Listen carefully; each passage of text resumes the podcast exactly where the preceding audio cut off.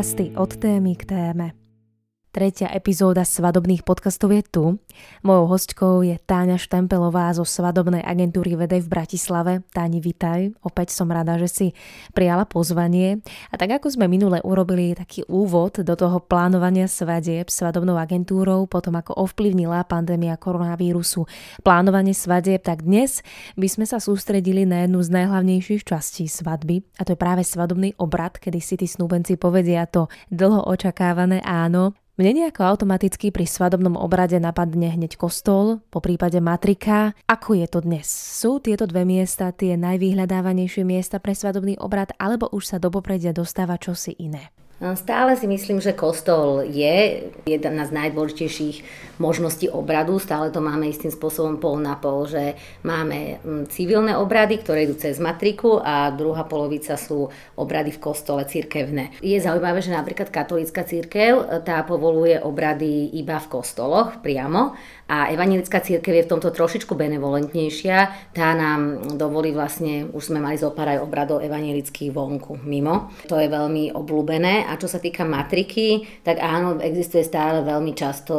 obrad aj na matrike, civilný, klasický, ale musím povedať, že taký najväčší trend a čo je momentálne moderné, sú naozaj tie obrady vonku. To je, dá sa povedať, každá druhá požiadavka, keď príde k nám nový pár, na stretnutie, ako si predstavuje svadbu, tak základ, úplne záujem je o mať tak obrad vonku, v parku, alebo proste mať nejak hostinu s obradom práve vonku, to je úplne najideálnejšia forma. No a civilné sobaše sa dajú robiť vonku bez problémov, takže samozrejme vždy tam treba ísť cez matriku, čiže prvý krok je matrika, tam sa vlastne zahlási presne dátum, kde by ste hm, chceli mať svadbu, kedy by ste chceli mať svadbu a už je na matrike, či vám to miesto povolí. Dá sa povedať, že na 90% máme veľmi príjemné a dobré komunikácie s matrikou, kde vlastne myslím si, že taký základ dnešnej dobe je, aby sa dodržalo, že je to dôstojné miesto. Ak to je dôstojné miesto, tak sa tam proste dá štátny slovenský znak a musí sa tam dať tá slavobrána alebo nejaké krásne kvetinové stojany a vyzerá to super a všetko platí. Ale samozrejme máme tu aj iné proste varianty, že niekedy matrika nemusí byť až taká ochotná v tomto a povie si, že nie, ja tam na nejakú lúku chodiť nebudem a u nás to robíme iba na úrade. Čiže tu je to naozaj o komunikácii s tou matrikou a dá sa povedať aj o zvykoch tej matriky. Ale myslím si, že v dnešnej dobe tak veľmi pokračuje vlastne doba, že už matriky si tiež uvedomujú, že keď chcú, aby v ich eh, regióne mali tie svadby, tak určite povolia. Ale krásnu svadbu v parku alebo v záhrade myslím si, že môže a už sa aj stalo, že narušil vietor, dážď.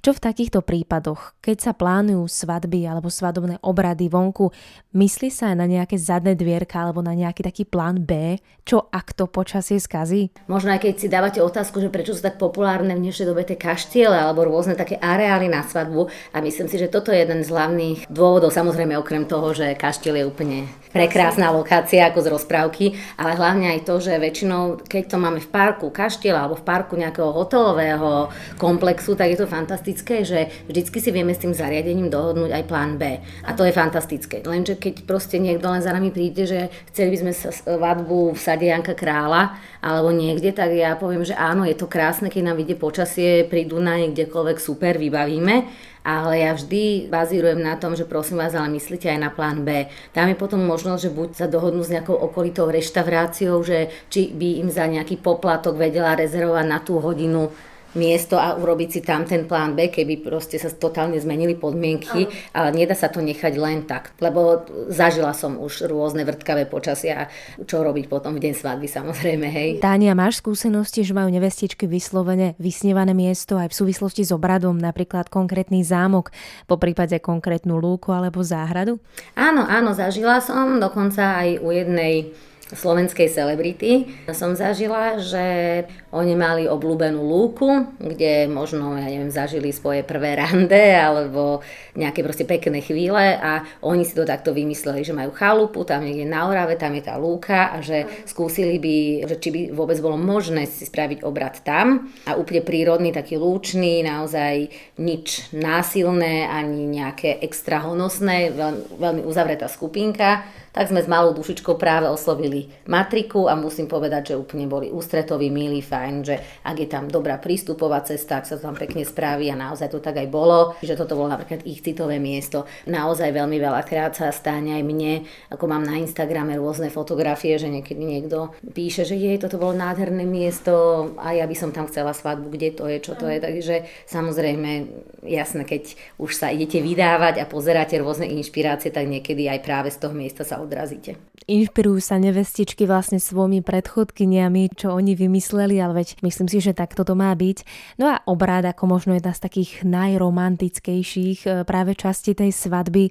Máš skúsenosti s takými vecami ako napríklad hádzanie lupienkov, keď idú mladomanželia v uličke kostola, alebo po prípade hádzanie ríže naopak, keď výjdu, alebo dodržiavajú sa ešte takéto zvyky? Áno, vždy si to prechádzame s nevestami, že či to chcú a či to bude. Zase môžem povedať, samozrejme, niektoré sú, že nemajú to záujem, ale iné samozrejme vždycky ideme takým harmonogramom svadobného obradu, kde si prejdeme, čo všetko sa na tom obrade dá robiť. A oni si vyložene hovoria, že áno, toto je krásne, to by sme určite chceli. Čiže ríža sa hádže dosť často, je pravda, že často ja aj upozorním nevestičky, že ale pozor, lebo niekedy ona zanecháva taký škrob na vás a potom vás trošku svrbí telo z toho, alebo keď má nevesta nejaký komplikovaný, nádherný výčes a tam jej popadajú tie čiastočky ríže, potom je to tam celý, furt to opadáva z hlavy takže má aj svoje nevýhody tá, tento slovenský zvyk.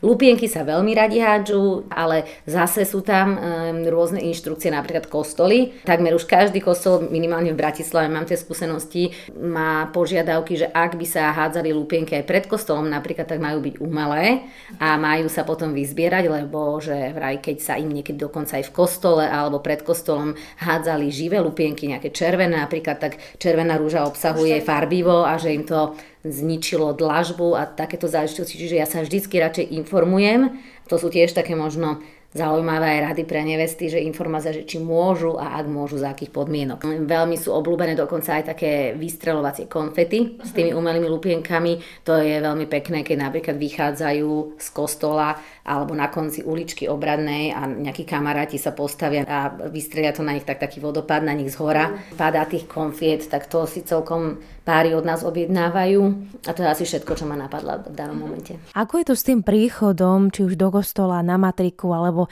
kdekoľvek sa odohráva svadobný obrad? Stále ešte platí to, že mama privedie ženícha, teda svojho syna a otec privádza svoju dceru, teda nevestu ako klinec programu, alebo už sa to trošku mení a sú aj iné zvyky a tradície v týchto príchodoch? Na Slovensku považujem za najčastejší variant práve tento, čo ste povedali. Čiže mamina prinesie ženicha, ženichová strana je práva strana, sú tam vyložené náležitosti, čiže mamina sa posadí doprava, ženich stojí napravo pri obrannom stole, potom idú svetkovia a vlastne posledná prichádza nevesta s otcom a zase nevestina strana je ľava, čiže otec si potom posadí do prvého radu naľavo a nevesta zľava pristupuje k ženichovi. Uh-huh. Čiže toto je vlastne taký ten základný slovenský obrad a tým, že robíme strašne veľa medzinárodných svadieb, za prvé, za druhé, že aj naše nevestičky sú už veľmi cestované, zažili rôzne obrady kade tade po svete alebo videli rôzne romantické filmy, tak už dnes máme rôzne varianty a zase mám pocit, že matriky sú už celku benevolentné k tomuto, ale hovorím to v dobrom, že dajú už možnosti výberu, čiže kľudne veľmi často sa nám stáva variant, že nie, ženicha mamina nepovedie, nich e, si praje od začiatku stáť pri obradnom stole. To je, by som povedala, možno taký americký spôsob, že mm-hmm. už svadba začína, že nich tam stojí a ako zlatý klinec prichádza nevesta a pred ňou nejaké presne tie drúžičky, hadžu lupienky alebo nesie chlapček vankúšik s prstienkami, to sú mhm. také klasické tie pochody. Ďalšie, čo veľmi nám robí obrady rozdielne, je to, že klasické slovenské obrady boli väčšinou len nevesta, ženich a svetkovia. Túto zase z toho zahraničia prišla taký trend a veľká moda družičiek, že družičky majú veľakrát napríklad aj rovnaké šaty, napríklad svadba je ladená do rúžova, tak prídu v rúžových šatoch, družbovia majú tiež zladené napríklad kravaty a idú, tiež nastupujú, vymyslím si, či už v tom kostole alebo pri civilnom obrade, tiež pároch nastupujú a postavia sa po bokoch, čiže má vlastne on napravo svojich družbov, nevesta z družičky, čiže sú také veľkolepejšie a viac premyslené tie obrady. V súvislosti so zasadacím poriadkom hostí na tom obrade je nejaká hierarchia okrem tej pravej a ľavej strany, že teda pravá je ženíchová, ľavá je nevestina? Na svadbách, čo organizujeme my, veľmi často sa dodržiava toto sedenie možno na prvé 3-4 rady, uh-huh. kde sa naozaj zmestí tá najbližšia rodina. To oni už si prirodzene posadajú, ako sú samozrejme prvý rad rodičia, možno druhý starí rodičia, sestra, brat, proste títo všetci sú v tých prvých radoch, ale potom veľmi veľakrát čak pár, keď sa bere, už má spoločných prepojených kamarátov, alebo máme jednu rodinu, čo má 70 hostí a druhú rodinu, čo má 20 hostí, tak nebudeme mať natrepanú napríklad pravú stranu a prázdnu ľavú stranu, takže vždy povieme hosťom, že hlavne sa prosím potom už tie zadné rady usadte a je to jedno len, aby sme vyplnili priestor. Keď sa ešte vrátim k tomu príchodu, tak je svadobný pochod ešte stále taký iná, taký ten jediný, ktorý musí odznieť pri príchode nevesty, alebo už sa aj to obmienia a nevesty si dávajú možnosť zahrať ich obľúbenú alebo pesničku, ktorá sa im iba jednoducho páči. Áno, veľmi často už si nevesty dávajú svoje vlastné pesničky, čiže zase zase keď si plánujeme harmonogram svadobného obradu, tak vždycky si dokonca aj tieto piesne od nich vypýtam, čo tam majú, prečo to majú, ako to majú, aby vlastne sa nestalo nejaké fopa, lebo my dozeráme tiež na ten obrad, čiže keď ho potom dostane či už DJ alebo to hudobné zoskupenie, aby vedelo, čo kedy hrať, a ďalšia vec je trend pri týchto krásnych svadbách, hlavne vonku, sa veľmi často využíva či už harfa, alebo sláčikové trio, alebo gitara, rôzne hudobné zoskupenia. Je to veľmi pekné a romantické na také naozaj na tých 15-30 minút obradu plus možno nejaké gratulácie. Veľmi to oživí ten obrad. Čo sa týka ešte toho svadobného obradu, povedzme v kostole tie čítania alebo nejakí muzikanti, speváci, hostia na tom svadobnom obrade, prípade to rieši agentúra alebo to si už vybavuje samotná nevesta so ženichom a kostolom?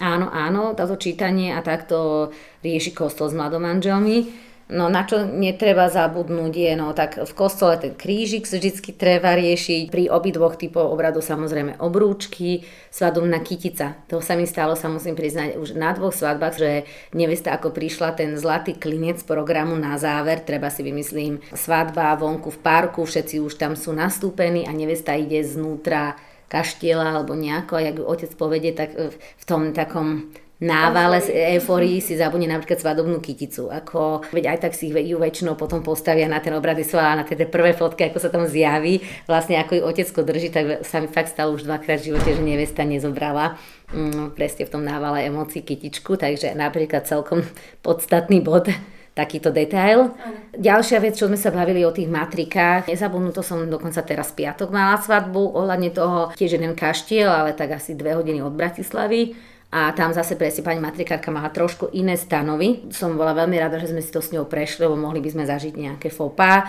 lebo oni majú tam zase zvyk, oni veľmi trvali na tom, že oni musia prísť práve, že posledný až po neveste. Uh-huh. A chceli proste, aby aj počas ich príchodu hral hudobný sprievod, aby to nebolo len také prázdne. Uh-huh. Takže toto sme museli trošku prehadzovať. Čiže normálne naozaj si prejsť so všetkými tými dodávateľmi plus organizátormi, teda že čo, kto, kedy, aby neboli takéto záležitosti, že matrika nevystúpi, lebo nemá hudbu a, a nebolo to dôstojné pre ňu napríklad. Svadobný obrad skončí, výjdu mladomanželia, výjdu hostia, čo potom nastávajú gratulácie a odovzdávanie darov práve po obrade, alebo sa to skôr presúva až na tú svadobnú hostinu? Ja mám vždy, že gratulácie sú hneď po obrade, no a potom už je na dohode s párom, ak máme napríklad kostol v nejakom veľmi frekventovanej ceste, už viackrát sme mali, že dobre, keď po gratuláciách sa presúvame do areálu svadby a tam je to pekné, krásne, kľudné prostredie, že tam spravíme spoločné fotky, ale veľmi často mávam opak, že keď má či už kostol alebo civilný obrad nejaké pekné prostredie okolo,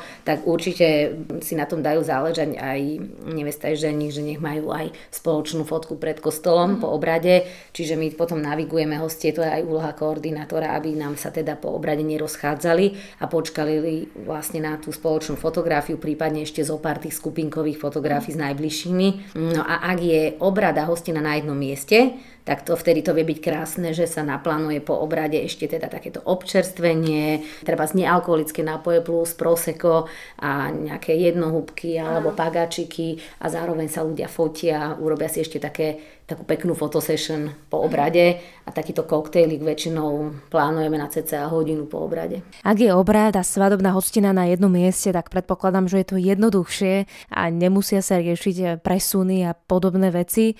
Čo ale, ak je obrad na jednom mieste a tá svadobná hostina naozaj možno hodinku, dve cesty, je to veľký problém, alebo dá sa to nejako možno zaujímavo vymyslieť, alebo čo je možno také jednoduchšie a krajšie? Určite ideálne je mať to všetko na jednom mieste. Uh-huh. To je dokonca aj pre nás organizátorov, dá sa povedať, o jeden bod uľahčenejšie a takisto proste pohodlnejšie aj pre pár, aj pre hostí, lebo ako som spomínala, urobí sa obrad, hostia sú napríklad už ubytovaní na danom mieste, majú odložené auta, môžu sa v kľude občerstvovať, fotiť krásne, tým dámy majú čerstvý make-up, všetko krásne vyzerajú, takže sú aj čerstvie pripravené na to fotenie. Vtedy teda treba využiť ten čas a priestor na tie pekné fotky a potom sa presunú na hostinu, tam môžu jesť, piť do sítosti a už sa nemusia sústrediť na nejaké profesionálne fotenie s mladomanželmi a tak ďalej. Čiže myslím, že toto je super. Čo sa týka týchto presunov, no tak niekedy si nevyberiete. Napríklad si vymyslím, máte váš obľúbený, presne ako sme sa bavili o tých vysnívaných miestach, kostol, kde celá vaša rodina vždy bola krstená a jednoducho je vaše rodinné pravidlo, že musíte mať svadbu v tomto kostole, ale z hodov okolností hostinu ste si vymysleli na opačnom konci, tak samozrejme zorganizovať sa to dá, ale je to komplikovanejšie. A tam už treba myslieť na viacero variant, tam už treba riešiť dopravu, ako sa tam dostanú hostia, či sa budú presúvať autobusom alebo zvlášť dopravou, či cestou im pripraviť tiež tiež aj nejaké nápoje do autobusu alebo to nechať na nich. Veľmi veľa bodov je tam takýchto, čo už trošičku znáročňuje tú organizáciu svadby samozrejme a tam potom presne treba myslieť na to, že prídu, určite budú po ceste unavení, určite sa musia trošku osviežiť, čiže zase záleží, ak sú tam ubytovaní, musia sa ísť ubytovať a na všetky tieto body myslíme a myslím si, že dokonalý variant svadobnej hostiny je možno tak o 6. začať večerať. Je to ideálne čas. na časovo naplánovať. Presne som chcela nadviazať na čas obradu. Máš skúsenosti aj s obradom do obeda, alebo kedy je taký ten najvyťaženejší čas? Je to až tak, že po 14. až do 16. povedzme, aké máš skúsenosti? No, úprimne povedané som na obed ešte v živote nemala svadbu a presne ako ste povedali, mám pocit, ako keby bolo nejaké nepísané pravidlo, že možno najskôr mám svadby od tých 14.30. Dá sa povedať, že 80-90% svadieb mám o štvrtej. To je o taký štvrtej. Mhm. dokonalý obľúbený termín, lebo ako sme sa bavili o tom timingu, ak to nie je v kostole s omšou, čo je aj hodina, normálne trvá obrad dnes okolo pol hodiny, dokonca civilný niekedy iba 15 minút. Čiže kým sa dogratuluje, kým sa presunie, pofotí, vychádza to na tú šiestu, ideálne tá večera. Väčšinou sa stretáva nevesta s hostiami až priamo na obrade, alebo máš aj skúsenosti, keď sa stretnú povedzme doma, je tam ešte svadobná odobierka a až tak sa presúvajú na ten svadobný obrad? To veľmi závisí od zvykov danej rodiny. Môžem povedať, že väčšinou ja toto neplánujem. To už si tá rodina sama, ale samozrejme mali sme svadby, kde sa riešila odobierka a veľmi často ju teda zastrešuje starejší alebo niekedy aj takýto ľudový súbor, že príde a doprevádza to, alebo si to len úplne súkromne, intimne zabezpečia rodiny so svojimi snúbencami. Ale vlastne to ja väčšinou riešim s nimi iba, že dobre chceme o 12. aby bola odobierka u nás, tam už sa stretneme všetci, urobíme si tú odobierku a potom sa odchádza napríklad na imič fotenie našich mladomanželov a potom idú na obrad. To je kľudne takáto nejaká kombinácia, ale už, že by som ja bola súčasťou ich odobierky, to nebývam. So svadobným obradom, ako aj s celou svadbou, je veľmi spätá svadobná výzdoba, pretože sa to týka tak obradu, ako aj hostiny, ako aj ešte možno doma výzdoby, ale o tom potom, ako sa hovorí v ďalšom podcaste. Mojou hostkou bola Táňa Štempelová zo svadobnej agentúry Vedej v Bratislave. Ďakujem ti veľmi pekne aj za ten dnešný podcast, že sme sa mohli porozprávať o tých možnostiach svadobného obradu, že už sa naozaj zväčšujú tie možnosti a dá sa vymyslieť naozaj veľmi veľa a pekných spôsobov na realizáciu svadobného obradu. Verím, že sa vám dnešná časť podcastu páčila a počujeme sa opäť o týždeň.